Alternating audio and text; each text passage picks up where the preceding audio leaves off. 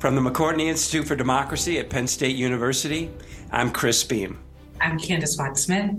I'm Jenna Spinelli, and welcome to Democracy Works. This week, our guest is John Della Volpe, the director of polling at the Harvard Kennedy School Institute of Politics, where he runs the Harvard Youth Poll. He's also the author of the book Fight How Gen Z is Channeling Their Fear and Passion to Save America. So, this conversation, as you might guess, is all about Gen Z.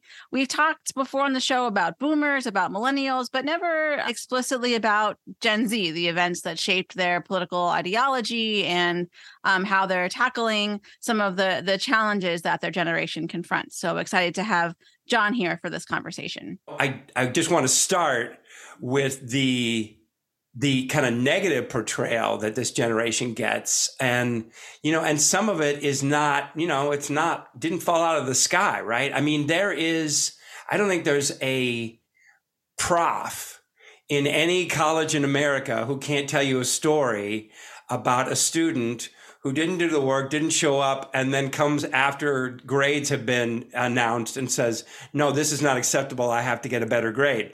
There's no argument. There's no, you know, contention that they deserve it. It's just, no, I need this. And then there's always this, stories of helicopter parents too. And so that is something, you know, that is part of this generation and that you hear a lot about in in the media. Uh, Jonathan Haidt talks about the coddle generation, et cetera. But here we're getting another story and one that is equally, oh no, no, that's not true.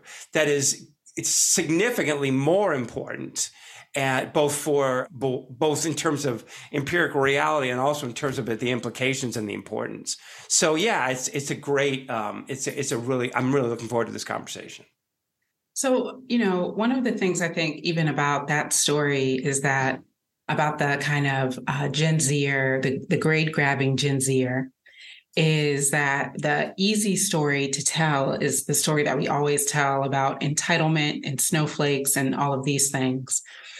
The other, perhaps, uh, hot take slash unpopular opinion of my own is that we could also read that same grade grabbing tendency as a larger symptom of like whatever fears of the job market students have or you know, whatever. I don't know. I mean, I teach at a place where um, if a student gets a B plus, uh, one B plus, they cannot graduate with honors.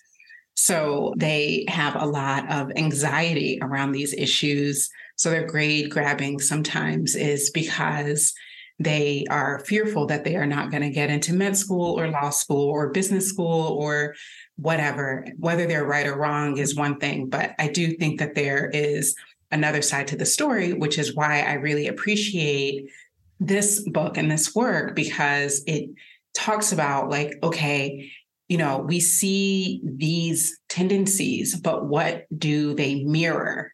Um, what do they tell us about a larger set of structural issues that this group is facing that we really need to take seriously and understand why they might be oriented towards um, policy, politics, democracy, capitalism, protest, you know, working in or outside of traditional modes of political behavior is not just because they have decided amongst themselves to misbehave, but instead because they are responding to the structure that they have to navigate.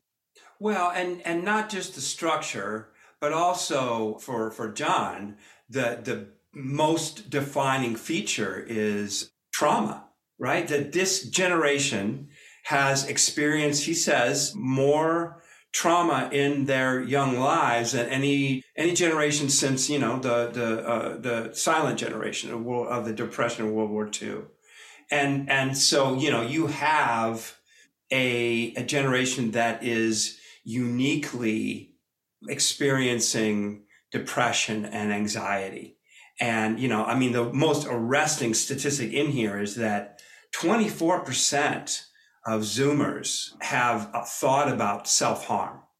I mean, that is one in four. My goodness. And hmm. so that, you know, and, you know, we're talking about the, you know, children or young adults who, you know, all through their lives, right? Before they even reach consciousness, you had 9 11. Then you had the, the, the Great Recession, housing crisis.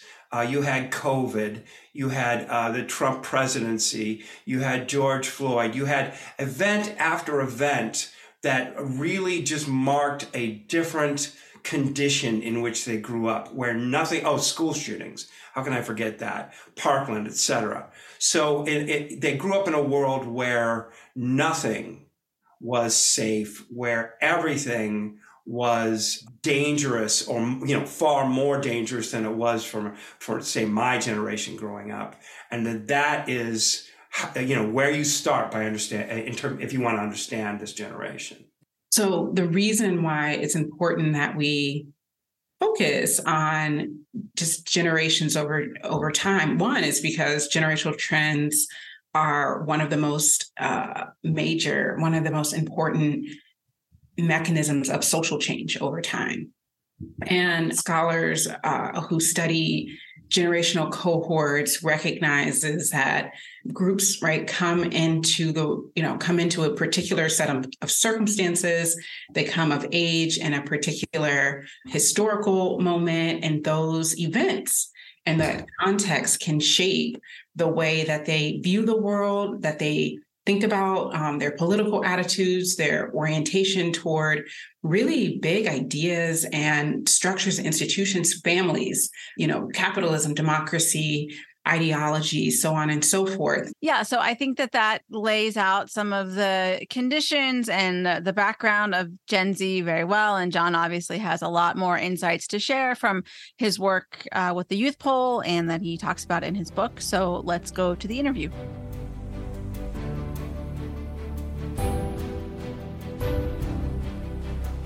John Della Volpe, welcome to Democracy Works. Thanks for joining us today.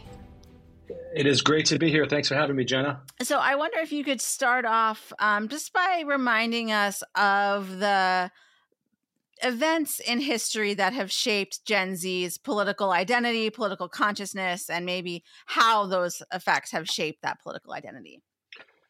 Sure. So I've been uh, studying young Americans generally since since 2000, right? So that includes all of the millennials and now a good a good portion of Gen Z. So that perspective is is really helpful, I think, in kind you know, and, and some comparisons. And what I argue is that I don't think there's been any generation in 75 years since the greatest generation who's dealt with more trauma more quickly um, before neuroscience tells us that the human brain is mature, which is generally the age of 25, than this generation, Gen Z.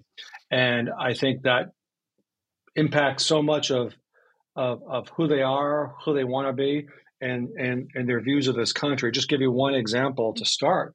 You know, when I talk about millennials, you know, and, and I think the, the broad definition of like a Gen Zer versus a millennial to me is beyond like the, the, the years in which you were born is do you have a working memory of 9-11 more specifically september 12th or september 13th when we came together as as a nation. Um, and if the answer is yes you're a millennial. If the answer is it's a little fuzzy maybe a zillennial like uh, like my my oldest of my three. And, and the answer is no uh, i think you're pretty squarely in that gen z bucket which means that they don't have that memory of coming together. They don't have really any memory of seeing America at our best or united. Um, so that impacts their view of patriotism, exceptionalism, democracy. But then we, when we look through you know the, the the last you know 15 years or so of their lives where i think that's been met with uh, just constant basically kind of disquiet and chaos you know for many zoomers their first even if it's somewhat hazy family memory may be more stressful than others. You know, when we had so many so many Americans dealing with the impact of the Great Recession, eighty percent of uh, of Americans lost twenty percent of their net wealth. Um, very stressful time. Gen Zers are then heading into into school, elementary school, when again there should be some some safety and some some feeling of security, and of course it's anything but. You know, regardless of of who you were or what party you might be affiliated in later in life. You were sit, sitting on your desks, you know, mm-hmm. preparing for these regular school shooter drills before they could even process this. By the time the middle school age and, and high school age, sadly, they were dealing with far more far more death, you know, from opioids or suicide or shootings, and certainly I dealt with when I was their age, and that's before we really kind of count the tolls of concerns about climate, white nationalism, systemic racism, and of course COVID. So it's been a pretty challenging, you know, decade or two for all of us, but I think even more challenging for Gen Z. Yeah. And it's interesting you mentioned that they did not witness that national, that moment of national unity that came after 9 11. But yet you also describe Gen Z as more empathetic than previous generations. So I wonder where that sense of empathy comes from. I, I, I do think that's one of the the key characteristics um, of, of Gen Z. And, and when I would ask them in in town halls and focus groups um, why you vote, I, I would hear uh, I would I would hear because I voted for my great grandmother who didn't have the right to vote. Or I'm voting for that DACA recipient.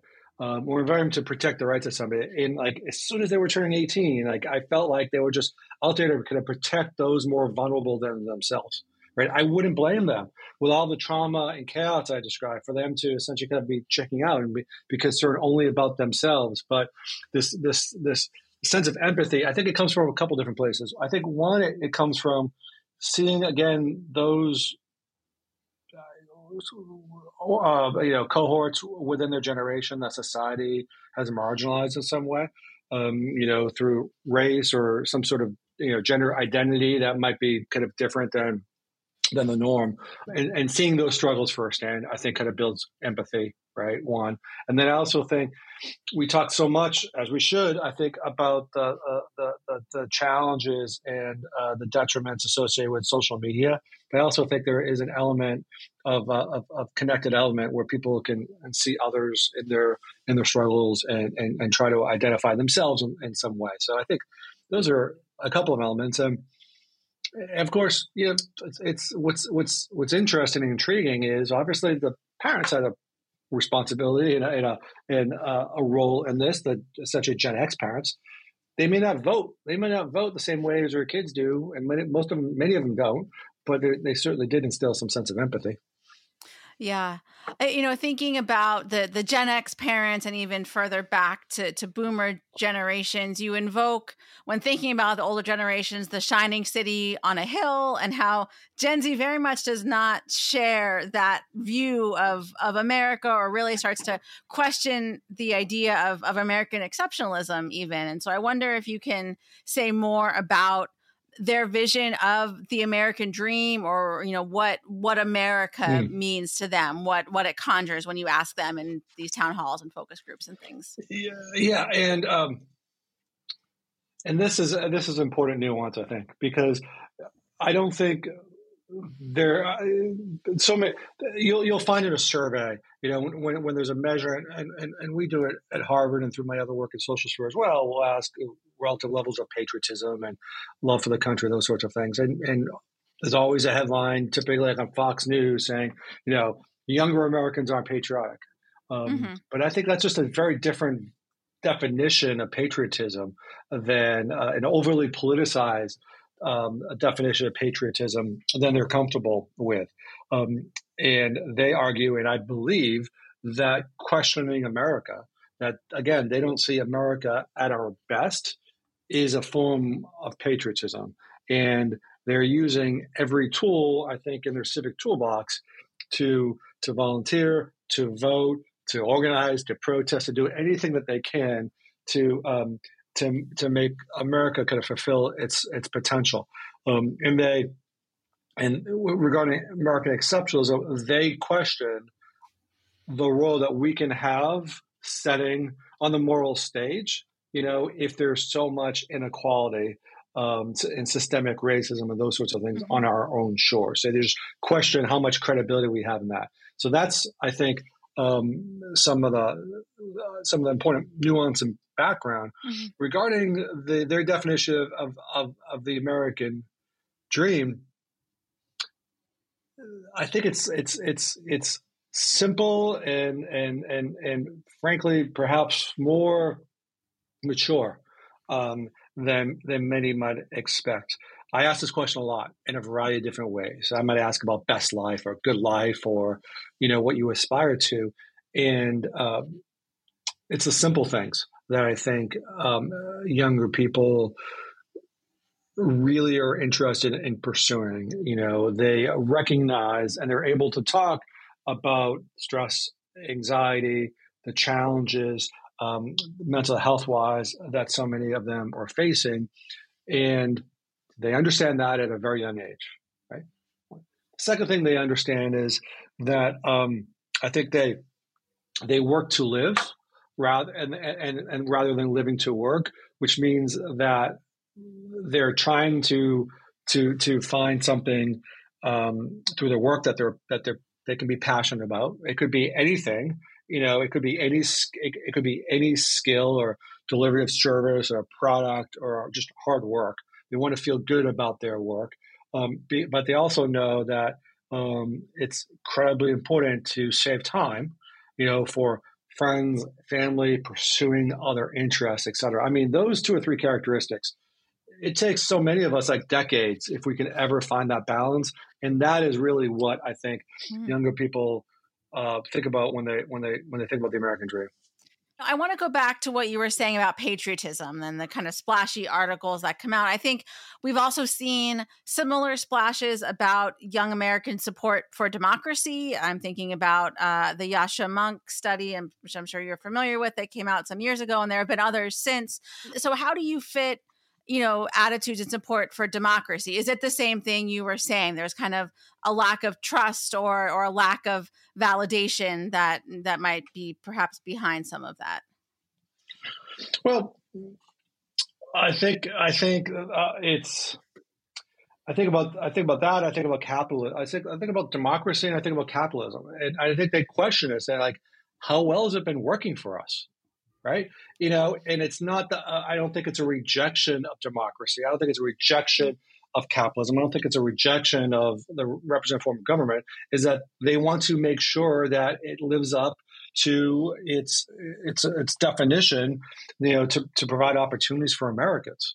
Um, uh, and and uh, they believe in a kind of in a, in a, in a robust government to solve help solve some of the systemic challenges. But uh, obviously, at the same time, they have failing grades when they ask about you know our institutions. So I think it's just much more nuanced, and I think.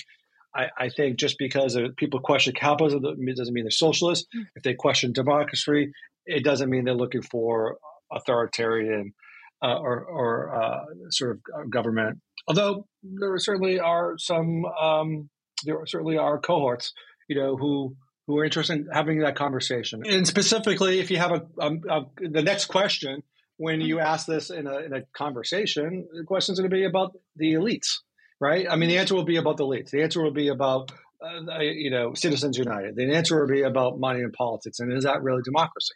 That's the conversation that young people are, are having. Far more, I think, sophisticated than we might give them credit for. The other person I thought about when I was reading your book was the work of Jonathan Haidt, who, you know, in, in his book, The Coddling of the American Mind, and I think he's working on one now called something like What's the Matter with Gen Z. But, you know, he often frames this generation as coddled or fragile, or because of, he says, you know, social media, the influence of social media, and you know, overactive parenting. But I mean, I I think that just seems to me to be a very stark contrast to the picture you paint of this generation. Your book is called Fight, right? And so I know that you know, no, of course, no cohort is is a monolith, but I, I wonder if you can help me square that circle a little bit um, for you know how to. It, is it are we able to hold these two thoughts in our head at the same time or you know how do you square what you see versus you know that other framing i think we can hold both thoughts i think both things can be true at the same time i think that i think that uh over coddling you know um is something that um, is an issue uh you know, or or or, or a fact, right, or or an element of this. By the way, you know, young people don't over don't cuddle themselves; their mm-hmm. parents do. Their Gen Z parents raise them to be a certain way, right? Um, and perhaps that's part of the reason there's so much stress. You know, when they may want to have a different path or different approach, you know, um, than than than their parents. Um, on the question of fragility, I think that's probably where I have mm. the uh, the most, you know, a, a, a disagreement, right? Because mm. when there's stress, you can do one of two things, right? You can flee or you can fight. And what I find, and I talk about, you know, one little element of this in the book is that younger people standing up for justice, I think, in every aspect of their lives. And whether that like potentially it brings me a lot of joy to see like the difficult conversations young people are having at the cafeteria in high school. You know, when one person sees another young person being bullied or being marginalized or being picked on in some way, the ability for that young person who is often very vulnerable, right, to stand up to that act of injustice I've seen that dozens and dozens of times around around the country. When I ask the right questions of people, right? I don't assume anything. I hmm. ask them open-ended questions about, you know, what's a, you know, what keeps you up at night, or have you had a difficult conversation? And I and I hear this back, but I also see this in kind of in the broader perspective, you know, from obviously from the news of the last couple of days, you know, or the last mm-hmm. couple of weeks, you know, regarding Wisconsin and, and, and, and Tennessee um, uh, and the impact that those young people have, all the way to this historic level of civic participation and voting. Like those those examples are are not examples of of of a, of a reactionary, fragile, mm-hmm. coddled generation. That's someone who understands injustice, is not willing to stand for it, and is, I think, having a significant impact already on our democracy. There's no question about it. Yeah, let's let's talk about Wisconsin. Uh, I think as as you were kind of alluding to, that is a, a good um, case for you know Gen Z's increase in in voting and organizing and other forms of, of political engagement.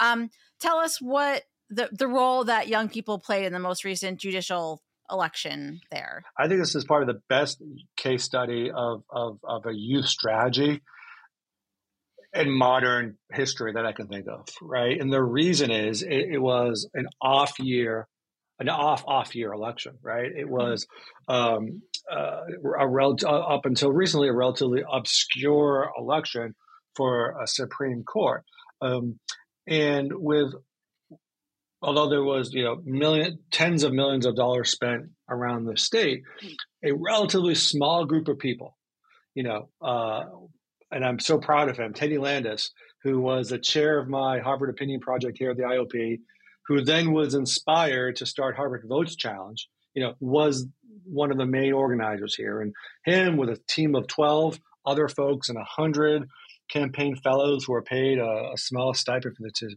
participation, not only were able to organize their campus, uh, the, the dozen plus campuses across the, the Wisconsin system, but they did so at a level of which no one would have suggested would be possible, which is the turnout was as low as 75 as high as I think 95 or 99% what the general election turnout was just a few months ago when you had a governor and a senator there. Um, not only that, but even in the most conservative precincts, um, which I think might have been in Green Bay, Mm-hmm. the, uh, the the the progressive candidate that they were uh, supporting received, I think, a minimum of seventy five percent of a vote. These are numbers. This is the second cycle in a row. We're seeing hmm. 75, 85, 90% of the vote going towards uh, essentially kind of pro reproductive rights candidates, Democrats, how, however you want to kind of define that. Um, and there was real joy in that for these for these young people, right? They, you know, there was some mentorship from former state party officials, but they really turned over the apparatus to younger people to talk to other younger people. And and what Jenna I think is the key to this is that they essentially did three things. They spent the first, you know, part of that campaign just educating young people Mm-hmm. They had, in, in a nonpartisan way, they had nonpartisan voter guides that um, yeah, I think they were fairly significant. So some of them were printed, others were available online through QR codes. But just to talk about what the issues are, who the candidates are in a nonpartisan way, and respect younger people to do their own homework, right? That's part one. We don't do enough of that, I think, um, in, in, politics today to to really kind of to to help them young people think about how to organize their thoughts on this. One. The second thing is, you know, they talked about the importance of this you know, um, and the relevance of this, and to make sure that their attitude was square in terms of knowing how important it would be. And third, you know, they did everything they could to break down the traditional barriers to participation. Mm-hmm. Yes, they were aided by same day registration. Um, certainly had a significant impact and made their job easier. But um, when when Teddy did give me a debrief last week, he turned he talked about like the spectacle that um, his peers were able to create. You know, from from you know people running around in judges' costumes to, uh, you know, several hundred judges' gavels on one of the hills, you know, outside the quad at one of the universities. And there was just real joy in uh, creativity um, around this. And I thought that was just yeah. terrific and a case study that all of us can learn from. So, uh, you know, the other the other piece of this when it comes to building political power is that, you know, the boomer generation in particular has been in power for so long and isn't going anywhere at least in the near term. Uh, my colleague here at penn state kevin munger has has written on this. I know philip bump has a new book out all about this as well but uh, how do I mean, how how palpable is the frustration about the fact that like there is this fighting spirit, right? There's this we want to make change. We're trying to do it everywhere we can, but yet is there there's still you know my, my colleague Kevin Munger calls it the boomer ballast, right? That's going to like yeah. prevent this. Like how how palpable is is that in in your work? It's palpable, I suppose, between Gen Z and Boomers. But I think really like what what what um, fires up Boomer, what fires up Gen Z isn't Boomers necessarily; it's the system, right? Mm-hmm. And what Boomers represent, which is like the institution um, and kind of the sense of elitism in in money and politics, and the fact that like we've got several systemic issues in this country that aren't being resolved, or in some cases um, being made know, worse, worsening, worsening, right? So that's so I don't think it's like personal in terms of Zoomers and Boomers mm-hmm. on the Zoomer side. However, what is palpable, what is palpable is the Boomer Zoomer relationship, right? So I talk a little bit about this book. I've asked this question so many times in so many different ways. And essentially, if you ask like a basic favorability question, right? About whether you do like a thermometer scale or you say uh, fave, unfave in terms of like the relevant, the relative like contribution different groups were making to society given like their age or whatever. Um, Gen Z has a roughly you know neutral position regarding boomers, right? Some like them, some dislike them. When you ask boomers, it's two thirds have a negative impression of Gen Z, one third have a positive or favorable impression and that's dangerous uh, because number one, it's their kids or their grandkids, but these are also like the young men and women who are sacrificing um, for public service, who are serving in the military, and, and and on the front lines of so many things, and to have such um, harshly negative views for no other reason other than a label I think is is of significant is of significant concern because I think it is one of the most significant. I just think it it um, it really further weakens, you know, one of the last institutions that used to have uh, trust across uh, mm-hmm. uh, ideological spectrum, which is the military. And I, I want to just talk for a second about um, Gen Z and the far right. You know, at here at Penn State, we had leaders of the Proud Boys come to campus last fall. It was kind of a big to do. So, you know, as as we've just said, there this this generation is overwhelmingly you know more progressive than conservative but how are i also know that far right groups are very good at making inroads with people and kind of getting people on board and so uh, how is that all playing out have you what are what have those conversations been like in the in the, the work that you've done?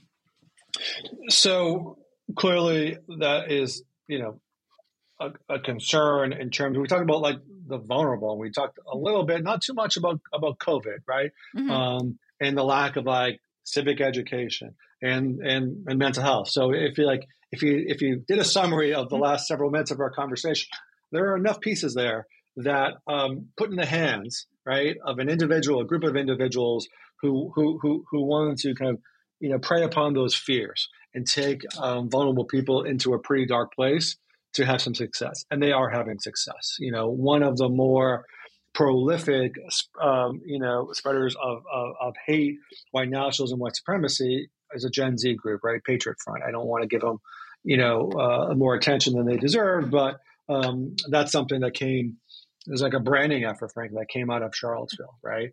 We had uh, one, according to the justice system, one of the more dangerous members of the January 6th insurrection I talk about in the mm-hmm. book. Again, a teenager, um, empowered by his parents, but a part of, of Gen Z. And breaking news um, as I was walking over back to the office here, I, I believe that we'll find out that the, that the individual responsible for the leaks in the uh, Ukraine. Russia is a is a is a 21 year old Gen Zer from Massachusetts, you know, coming from an online community uh, that kind of spread information around kind of guns and racism, mm-hmm. right? So mm-hmm. clearly, kind of exists. I don't. I think the proportion of of, of, of individuals who kind of fit those categories is much smaller with this generation than others, but still there. And it's a, a deep concern. I think that's something that, frankly, Washington needs to spend more, you know, of, of their kind of public attention on in terms of of um, of understand the psychology of these communities because I don't think everyone's jo- looking. I don't think these individuals, all of them, are necessarily looking to join a hate group you know, or a far right militant militia. I think they're looking for community, looking for camaraderie that they don't find somewhere else, and you know, it can it can obviously lead into some pretty dark places. So we have to be very cognizant of that. Um, and just just a as I as I think about this, one of the uh, more memorable events you know, John, as we we wrap up here, uh, I guess I, I, have two questions for you. One is, is we said at the very beginning, you study young people and politics broadly. So, uh, w- how long will you kind of stick with Gen Z? You also say in the book, Gen Alpha is is coming up behind them. These are uh, people born after 2012, I believe. So they're kind of hitting puberty age right now or getting close to it. Um, and then also, like, what uh, if if, uh, if you stick with Gen Z, like what are you going to be watching for as they age, as they enter, you know, their late 20s, the oldest of them, and, you know, go on from there? I, I, I get more inspired every day. You know, I've been, uh, and, and, and because, because the, you know, asking questions and, and just seeing um, uh, how much optimism I think and hopefulness, you know, even in such a dark period, I think in our history that young people have, not just on on this campus, but on your campus and so many campuses and so many high schools across the country. So um, hopefully, I'll I'll be able to to continue um, spending time with the young Americans, Gen Alpha, and who knows what's after that. Maybe uh, if I'm lucky enough to, to do that as well.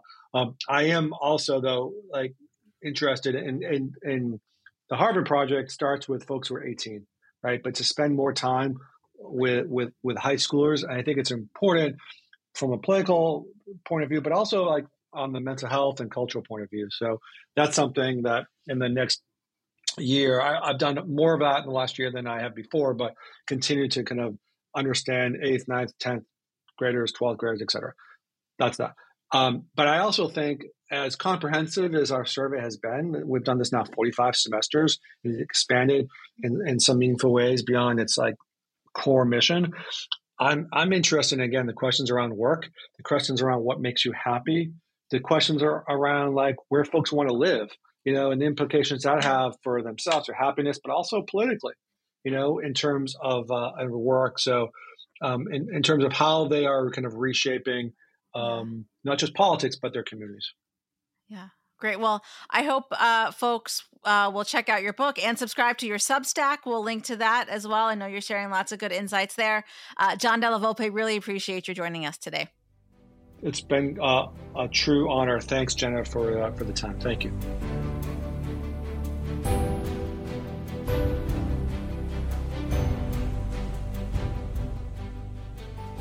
Thank you, Jenna, for that great interview, and um, John for joining us and kind of bringing these issues to the forefront. One thing that stands out to me about why this conversation is so important is partially uh, because just sheer numbers. It is uh, predicted by that by 2028, that's five years from now, uh, Gen Z and millennials combined will make up half of the electorate. I think this is important and things that we've talked about along the way um, on the pod is the proportion of voters matters, but they we also have to keep in mind the degree to which um, there are institutional constraints set up by current policymakers, like gerrymandering and court decisions that will be um, difficult to overturn once they are kind of considered settled and common sense, but that it, it does matter what the size of the electorate is and how important Gen Z is going to play a part here. But we also have to keep in mind um, the limitations that are set up because of these rules around, let's say, voting, for example. There are legislators right now trying to prevent polling stations from being placed at universities, for example. But needless to say, um, all the trash that people talk about the youth, I think, is in, in part because they know how important the youth is and will be over over the course of time. Right, and it's it's only going to increase. Right, uh, Robert Putnam once said that the the the most striking uni- uh, euphemism he ever heard was that people were exiting the voting rolls, which is to say they were dying. and and you know the boomers that's already happening and um, it's only going to continue. And and so the the rise of the uh, uh, the Gen Z the Zoomers is is only going to increase. And and you know um, when you see how these the issues that that this generation is concerned about you know it's no wonder that um, that Republicans are anxious to, you know, forced at minimum forestall the inevitable as long as possible. The one thing I just want to say is that I think it's really striking from a mental health point of view that um, we have this, you know, pervasive sense of depression and anxiety, and that that has manifested itself in political organizing and this uh, will to fight, because those don't normally go together, right? Mm-hmm. Normally, depression and anxiety causes you to isolate, to withdraw. And that is not what's happening. And um, uh, John talks about that, and um, and actually David uh, Hogg has talked about that too, in terms of you know why that is, and you know they'll talk about how social media has uh, you know given them this because they're so um, their facility with that is so great that they um, just naturally use that to organize and so that's part of it i wanted to go back first to something that you said about um, forestalling the inevitable that the GOP, for example, is doing all of these things and suggesting all of these things to forestall the inevitable. But again, just kind of thinking broader, is that none of these things are inevitable that just for just as well as for democrats that demographics is not destiny that the republican party could do something different. That's why it's not inevitable. But the issues that um, this that concern this group are um, abortion are climate change are structural racism and inequality. And so we have um, you know, policymakers and representatives can present a different kind of agenda that could be a winning one for a particular demographic group, and they refuse to do so. So um, it's it's not you know inevitable, but it is, I think, really important that we just kind of talk about the choices that um, policymakers um, you know put forward, and then that people must choose among those choices. I think, you know, one of the reasons, and I'm just kind of, you know, I think this business about the contradictions of, you know, depression, um, but activism and social media, but empathy. I think also is simply because um, we are in a state where policymakers have shown themselves to be poor role models, poor policymakers, poor representatives. that adults aren't adulting, and the kids are like, someone has to do, someone yeah. has to do the work. This question of inevitability, I think that's you know, obviously, you know, demographics are inevitable, right? We're all going to die. It's just who dies sooner, right? But the question of how that manifests itself politically is absolutely an open question. And I think uh, Democrats kind of feel like this is in their pocket, but it isn't, right? And mm-hmm. and part of this is because of the anxiety, and also I think you know, and this is where I, I think I'm going to get a lot of um, pushback. But one of the polls that I just saw showed that um, uh, younger people have an approval rating for Joe Biden that's 36%. Mm-hmm. That's really bad, right? Mm-hmm. It wasn't much worse for Trump, if it was worse at all. And I think that bespeaks a you know i'm just going to say it a level uh, of a lack of political sophistication. Because you know while you can point to a few things like oil permits drilling permits and things like that um, joe biden has done more uh, f- with respect to the you know the gen z political agenda with a really crappy hand than i think most people could reasonably expect and if you're not aware of that or not willing to account for that, then I think that pre- presents a political problem. And we can argue about whether I'm right about that. But all I'm saying is that if, you know, if you expect the world to change in these dramatic ways in a, pa- in a period of a few years, then you're going to be disappointed in a in a de- democratic system.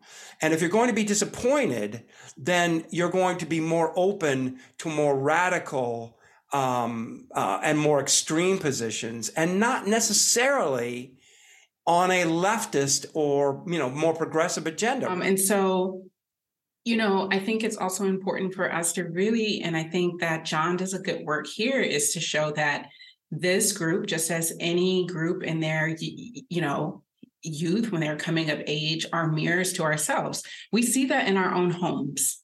When your kid turns around and points at you and says to you the thing that you've said a thousand times, right? Like, you know, you, you you that that same phenomena happens at a larger level. So if Gen Z is concerned about the quality of democracy, then we need to pay attention to that, or capitalism, or climate, or mental health or whatever, if they are really keyed up about it, it's because um, the chances are that the abstract values that we're trying to teach them and the things, the way things play out, the gap is so big that they're trying to make sense of it. And so we need to be attuned um, to the fact that their issues are because our values and our priorities are not well aligned.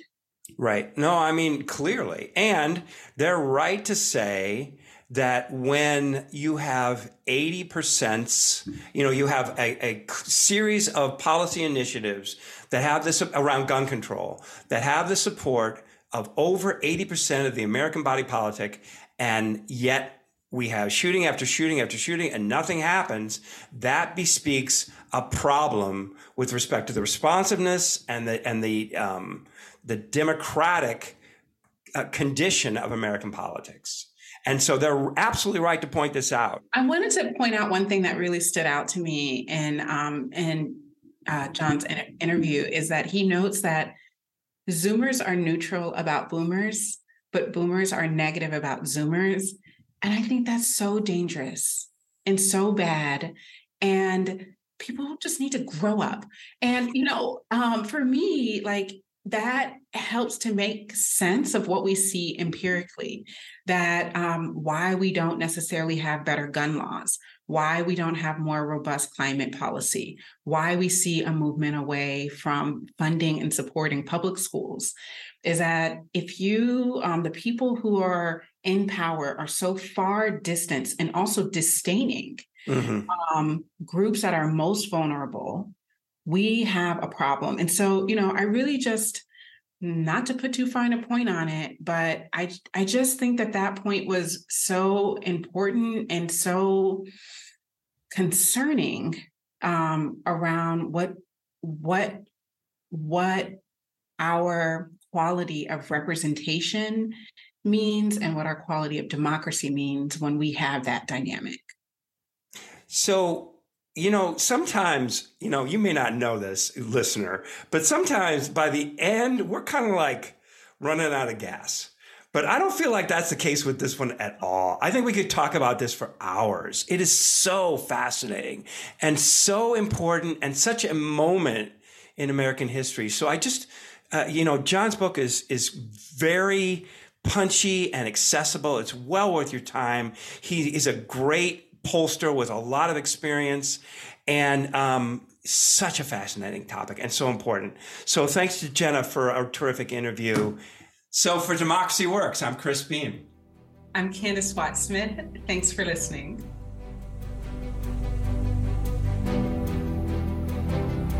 Democracy Works is a collaboration between the McCourtney Institute for Democracy at Penn State and WPSU Public Media. Our editors are Michael Klein, Chris Kugler, Mark Stitzer, and Clint Yoder.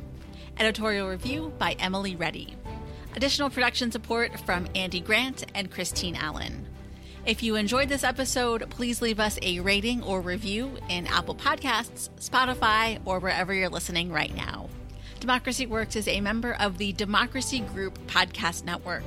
Visit democracygroup.org to learn more about our podcast collective devoted to democracy, civic engagement, and civil discourse.